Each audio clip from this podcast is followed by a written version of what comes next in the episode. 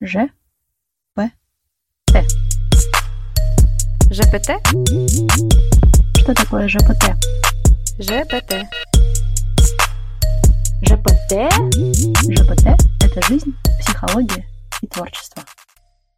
Всем привет! С вами подкаст ЖПТ, где мы говорим о том, что беспокоит каждого человека, а именно о чувствах, отношении и самопонимании. С вами ваша ведущая Маша. Я веду подкаст с острова Бали. Я многолетний практикующий психолог в глубинном классическом подходе, доула смерти и просто творческий человек. В этом подкасте я буду отвечать за метафоры. А Меня зовут Оля, я психолог экзистенциального направления, весельчак и стиляга. Пишу детские книжки, выдерживаю Петербург во всем его великолепии, с весны до зимы и снова к весне, и отвечаю в этом подкасте за иронию и шуточки. Сегодня будет очень актуальная тема эпизода, и будет звучать она так «Гадкий ноябрь». Да. Гадкий ноябрь и как в нем выжить. Ну что, Оля, давай попробуем поговорить вокруг этого гадкого ноября. Что же в нем такого гадкого, почему его все так не любят, и что же такое происходит в этом самом ноябре. Я, кстати, удивлена, что на Бали его тоже не любят. Я думала, вы там веселитесь, танцуете, со слонами там, не знаю, в гольф играете. И ноябрь — это сплошной мед и веселье. А так слышу, что, ну, похоже, что нет. Слушай, это интересно, потому что так получилось, что в ноябре очень много кто болел, в том числе и я. Это тоже дополнительное развеяние мифа о том, что на таких островах не болеют люди, потому Да. что тут тепло, фрукты, люди счастливы перманентно, постоянно. И таких людей болезни просто так, ой, простите, простите, и обходят так стороной, как, не знаю, муравьишки. Было бы великолепно. Я думаю, что здесь э, ноябрь все-таки мягче переживается, чем когда мы жили в Петербурге, но есть тоже свои особенности, потому что ноябрь, он везде ноябрь. Ну, в Петербурге-то понятно, становится очень темно. Мне кажется, это основное. Солнце пропадает до января, иногда до марта. И ну, грустить сам Фрейд велел. А вот на Бали там же солнце остается, там витамин D в избытке, вы такие все прям наполненные витамином D, прям искрите энергии. Оказывается, нет, тоже грустить можете. Удивительно. Ну, давай тогда, раз мы коснулись острова Бали и сложного ноября, в таком климате есть два сезона. Сезон сухой bye. И сезон влажный. И этот переход, он тоже происходит где-то вот в октябрь-ноябрь, когда становится температура выше, то есть становится жарче в течение дня, и эта жара, она такая достаточно мучительная, потому что если раньше ты мог спокойно передвигаться даже днем, то сейчас, э, если ты проводишь 15-20 минут на открытом солнце, то у тебя к вечеру будет красный прям те участки, которые были на этом солнце. То есть оно достаточно жесткое и палящее. Плюс дома чаще всего бетонные, они нагреваются за день, и в нем скапливается духота. То есть внутри дома становится очень душно. Из-за этого приходится включать вентиляторы и кондиционеры, что добавляет тоже такое ощущение в душном доме, вот кондиционирование и вентиляторы. Плюс эм, сейчас начинаются дожди, а дожди тропические, они, как тебе сказать, как будто бы на небе кто-то открыл кран, и огромный поток воды, он просто падает с неба. Это очень странное ощущение, реально как будто бы кто-то открыл кран или, не знаю, выливает ведро воды. И в таком состоянии очень сложно передвигаться куда-то, потому что невозможно, тут все на байках ездят, и вот эта видимость, даже на машине очень сложно ехать, потому что видимость очень низкая. И это происходит очень внезапно, может застать тебя в э, любом месте. Плюс поднимается влажность, и вода, тут нет канализации, чего-то такого. Ну, как бы она есть, но их не так много. И она просто, когда вот дождь падает с неба, то у тебя по щиколотку может просто вода, просто она не успевает стечь даже. Настолько воды много, что действительно так происходит.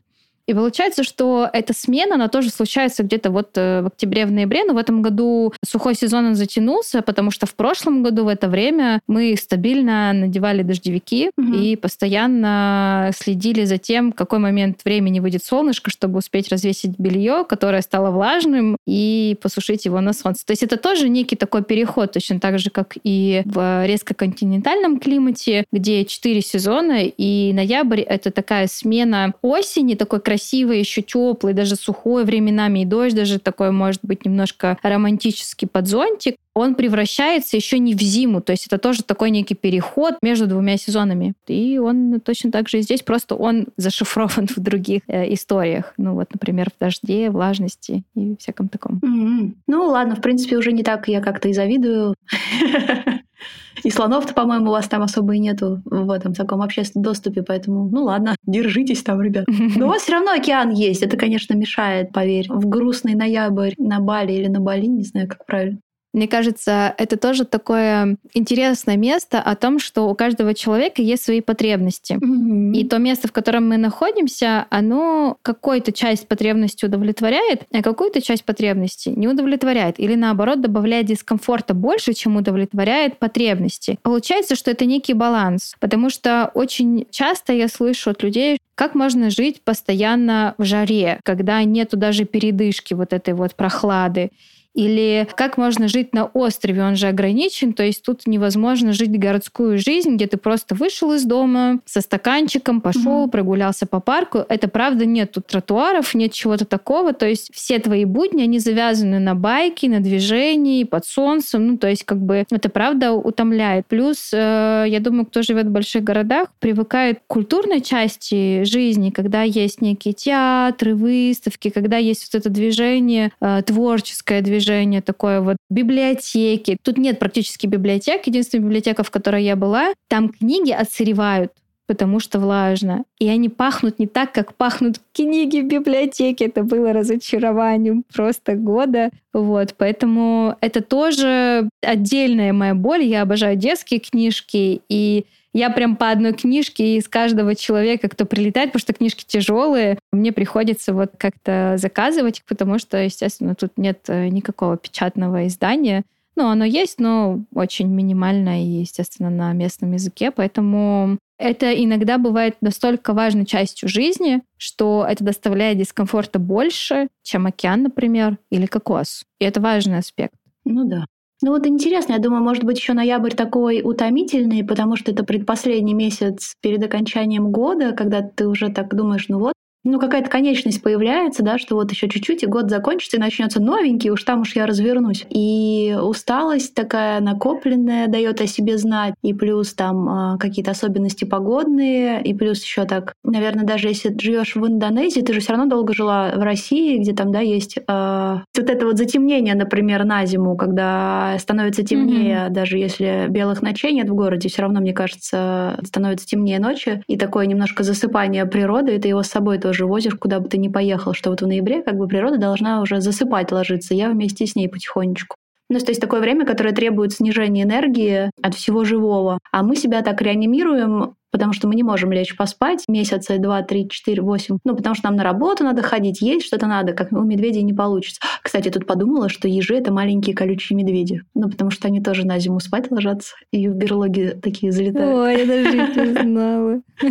Заползают. Прикольно. Ну вот, ну вот. И поэтому ноябрь, он такой, с одной стороны, весь твой организм хочет лечь и лежать, и более не вставать, пока не появятся зеленые листики, ну или хотя бы пока солнце не появится. А с другой стороны, ты не можешь этого сделать, потому что ну, нужно жить и не тужить еще. Вот если бы мы были крестьянами кривозубыми, то мы бы тогда могли вот про урожай собрать и уже сидеть и вышивать спокойненько перед лампадками. Но не повезло. Родились, значит, в век прогресса, приходится расхлебывать. Ну и получается, что как будто бы наше тело, оно немножечко все-таки сосуществует с окружающей средой, с природой, и оно реагирует. А наше новообразование, неокортекс наш, он э, пишет нам план, который мы должны доделать до конца года и быть успешными и написать в посте о том, как у меня прошел год. Очень много цифр и достижений. И ноябрь — это такой некий последний рывок, когда я могу сделать, потому что в декабре это все закрутится еще со всякими завершениями, работами и вот всем таким, подарками, подготовкой. И, возможно, еще вот этот момент, когда нужно плавно замедляться, а тут получается, что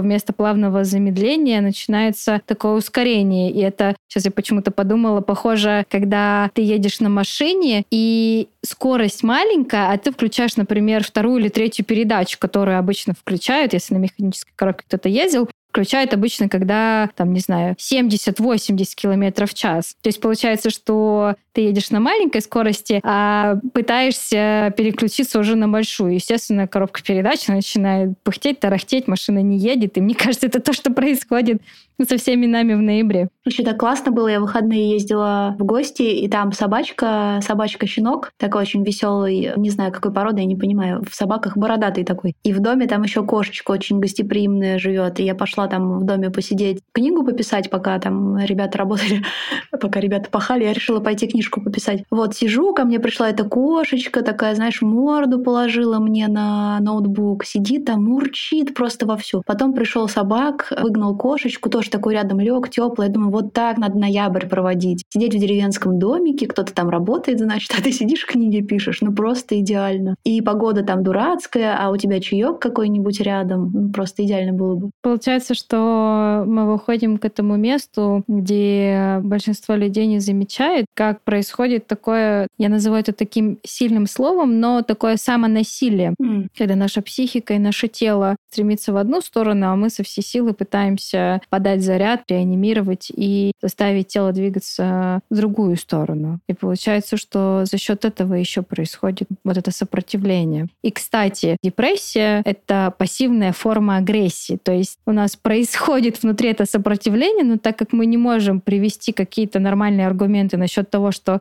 нужно зарабатывать деньги, кормить себя, семью, кота, и вот это вот все, и получается, что мы таким образом сопротивляемся как можем, но не до конца, потому что продолжаем все это делать. Угу. То есть депрессия такая призывает нас приляг, отдохни, а мы такие, не-не-не, депрессия, давай не сейчас, да. сейчас дел очень много. Полежи, полежи, никуда не ходи. Да-да-да. На пирожок съешь, все хорошо. Ну вот интересный вопрос, знаешь, какой? Как отличить обычное ноябрьское настроение от депрессии? На что обращать внимание? О, мы сейчас с тобой диагнозы тут поставим слушателям, и наши слушатели испугаются и пойдут к психиатрам. Чего психиатры смешные? Они задают смешные вопросы. Как вы дошли до жизни такой? Ну, что-нибудь такое. Не, но на вещи, на которые там стоит всегда обращать внимание, да, там это сон, еда, там вот эти вот изменения в состояниях и возможность вставать с дивана. Если уже не можете, то, скорее всего, пора. Но мне кажется, да, там появляется вот это ощущение того, что ты не вывозишь. Но вот э, я замечала, когда у меня были депрессивные эпизоды, у меня появляется определенная формулировка, некоторая фраза, и она звучит так Господи, лучше бы я сдох. Или, блин, как все достало, в чем смысл жизни, это все бессмысленно. То есть появляется некая такая бессмысленность и желание уберечь, чтобы не тащить это все. И когда я просто уставшая, я чувствую, что я, у меня нету формулировки даже внутри о том, что я просто чувствую, блин, как я устала, надо пойти отдохнуть. А когда я медленно подхожу вот к депрессивному эпизоду, то у меня появляется вот эта формулировка про, блин, умереть бы и все, и нормально было бы. Или про бессмысленность. Вот как-то я к этому, когда подхожу, у меня эти фразы возникают как будто в усталости еще остается интерес. То есть там все равно, знаешь, там, ой, уже что-то я с дивана вставать, конечно, не хочу, но вот было бы интересно посмотреть еще вот на это. Или там сходить вот mm-hmm. туда. Так вопрос о культурной жизни. Или там интересно, не знаю, какое-нибудь кафе посетить. Или там было бы интересно пойти и выпить фундучное какао какао на фундучном молоке. Вы пили какао на фундучном молоке? Это просто феерия. Но пить надо э, не во всех местах. Вот если еще интерес остался выпить какао, потому что у меня целую неделю был интерес выпить какао, я в пятницу наконец-то это сделала, это было великолепно. Даже погода мне не испортила настроение, потому что это сочетание вкуса а, какао и фундука. Идешь такой прям вот, как будто бы вот просто вот просто магия какая-то. О, кстати, смотри, вот интересно в этом месте, знаешь что? Так. Э, когда депрессивный эпизод, еда становится невкусной. Да, то есть да, ты да. говоришь про еду, про как э, что-то, то есть интерес может быть как к чему-то, то есть посмотреть, поговорить, к действиям, ну, как бы к движению, да, какому-то, контакту с чем-то.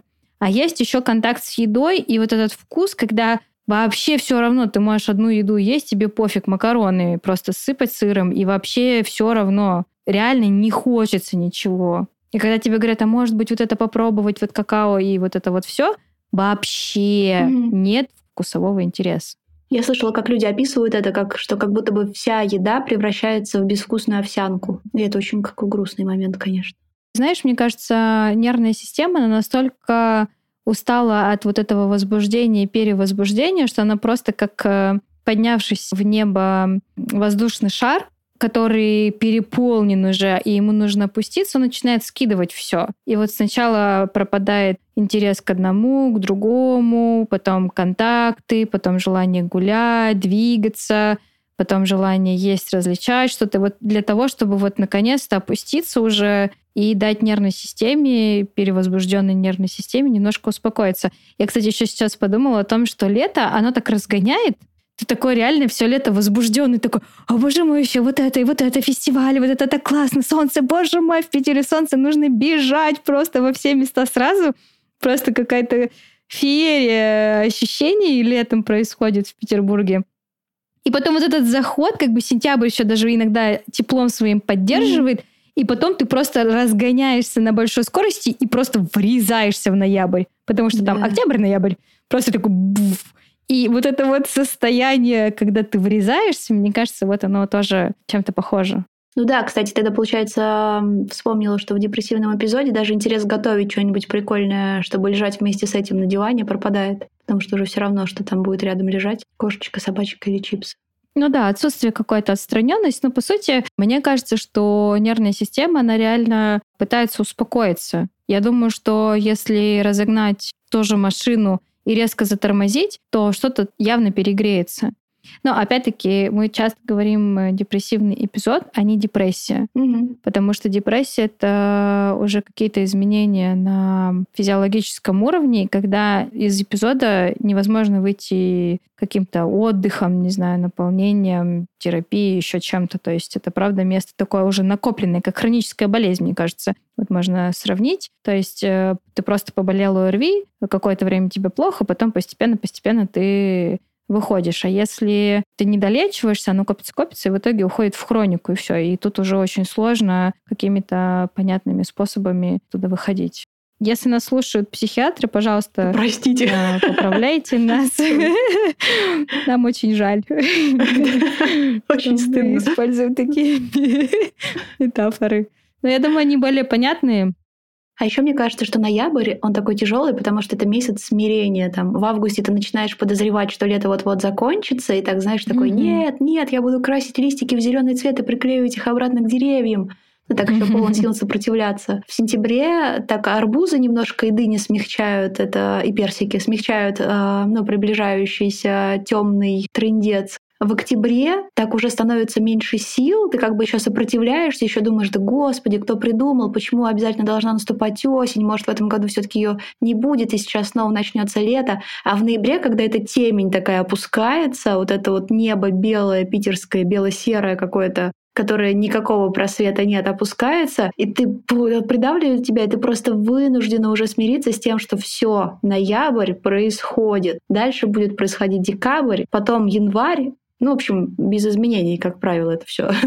И придется подождать, э, в некоторых местах перетерпеть, в некоторых местах использовать это все на свое благо, но тем не менее это произойдет. Хочешь ты этого или не хочешь, оно уже происходит.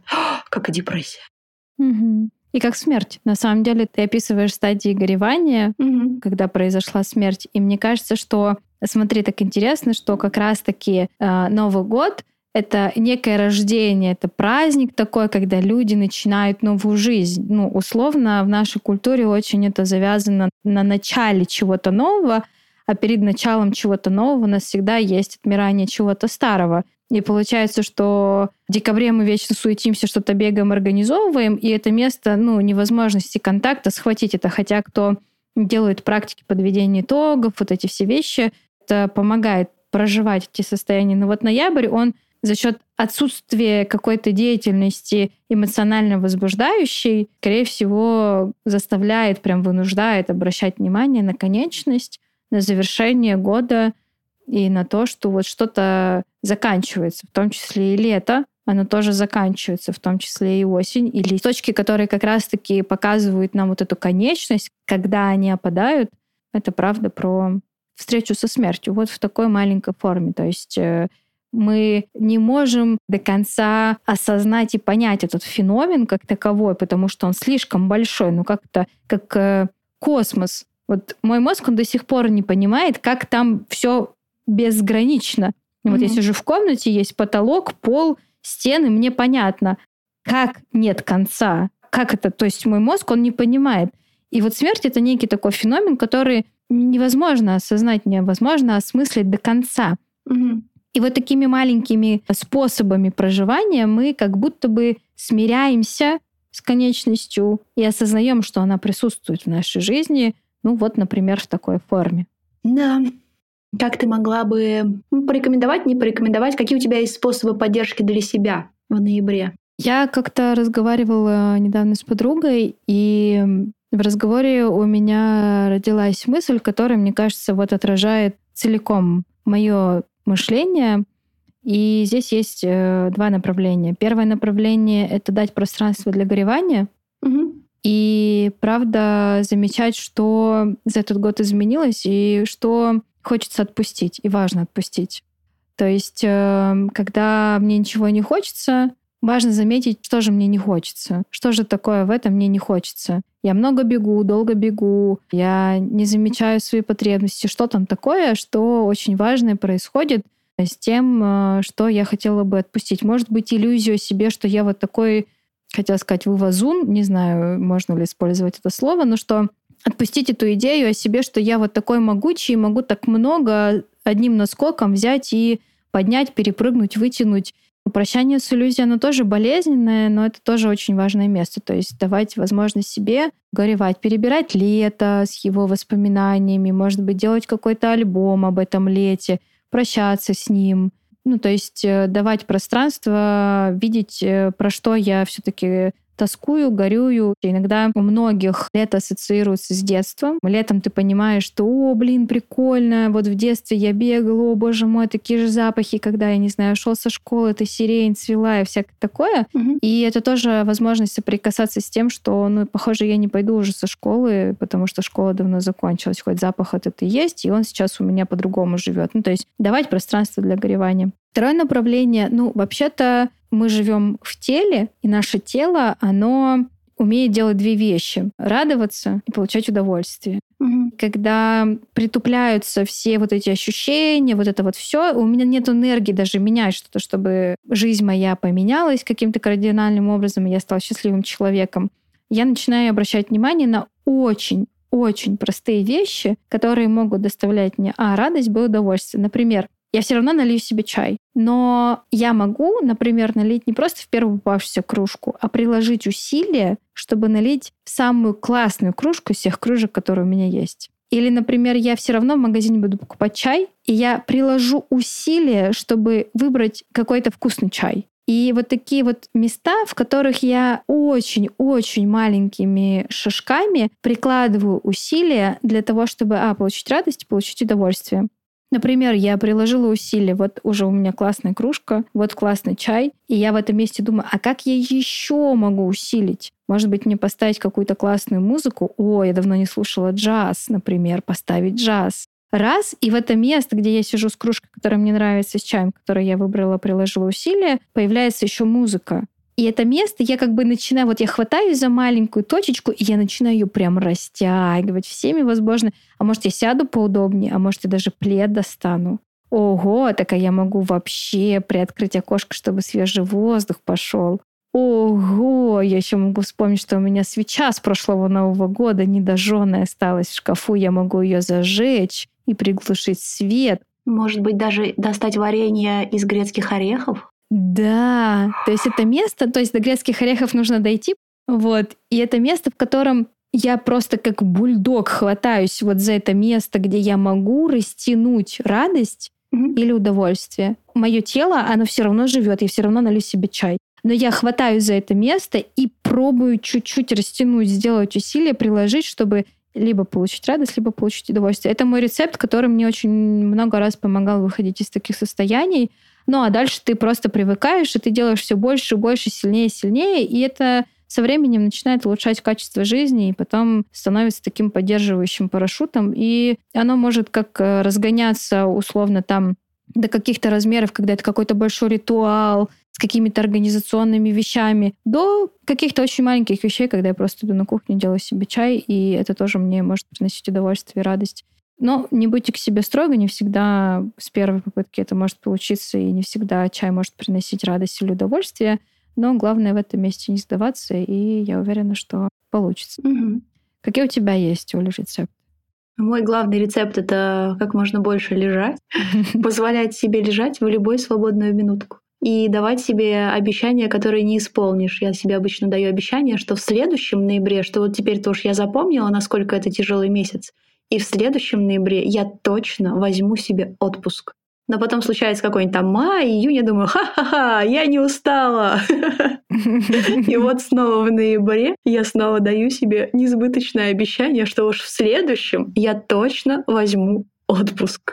Ну и мне нравится еще, я думаю, так немножко по городу гулять. Там вот эти вот... Э, с одной стороны, мне не нравится, мне ужасно неуютно, что так темно, но вот когда это освещение включают, немножко получше становится, и можно там по центру погулять, в какую-нибудь чайную зайти, там, например, какой-нибудь пуэр на вишневом соке пить. Вот это очень вкусно. Да. Здесь один человек напиток. Да, да, да, да, да. Ну еще и с приятным человеком там рядом с которым можно идти и быть недовольной так. Типа там все такое уродливое. Да, да, мне тоже не нравится. Фу, фу, пойдем выпьем чаю, пойдем. Чай мог бы быть и получше. Да, да. Ноябрь — это правда сложный месяц, но мы не можем быть отдельны от природы. Как бы мы ни старались и не включали отопление, не делали электричество, где у нас день каждый, каждую минутку, если мы включим свет, mm-hmm. наше тело, оно все равно живет как часть животного такого природного мира в какой-то своей цикличности. И если мы будем ее замечать, то это правда будет нас поддерживать. Еще я подумала о том, что в эти периоды мы становимся особенно жестки к себе, потому что мы начинаем чувствовать неудовлетворение, а в неудовлетворении мы очень часто сравниваем себя с другими людьми или с собой. Вот пару месяцев назад я была таким активным, а сейчас я ничего не могу. И кажется, что это состояние, оно навсегда. И у меня как-то рождалась метафора, когда ты как будто бы заходишь в тоннель, и ты всегда можешь повернуться назад и видишь свет, и есть ощущение, что ты вот сейчас выйдешь из него. И ноябрь, и вот это вот такое депрессивное состояние, это ты в середине туннеля, когда сзади уже не видно света, а спереди еще не видно света. И это состояние, в котором ты делаешь просто маленькие шажочки, веря, что выход он точно будет, веря в то, что ноябрь всегда заканчивается, всегда нет такого, что не придет декабрь, и нет такого, что не вернется лето. Но в этом состоянии очень опасно. Там есть э, такая мысль, что это навсегда. Это навсегда, это никогда не закончится, мне так плохо, это навсегда. Это не навсегда. Это mm-hmm. может быть очень долго и мучительно, это правда, но это не навсегда.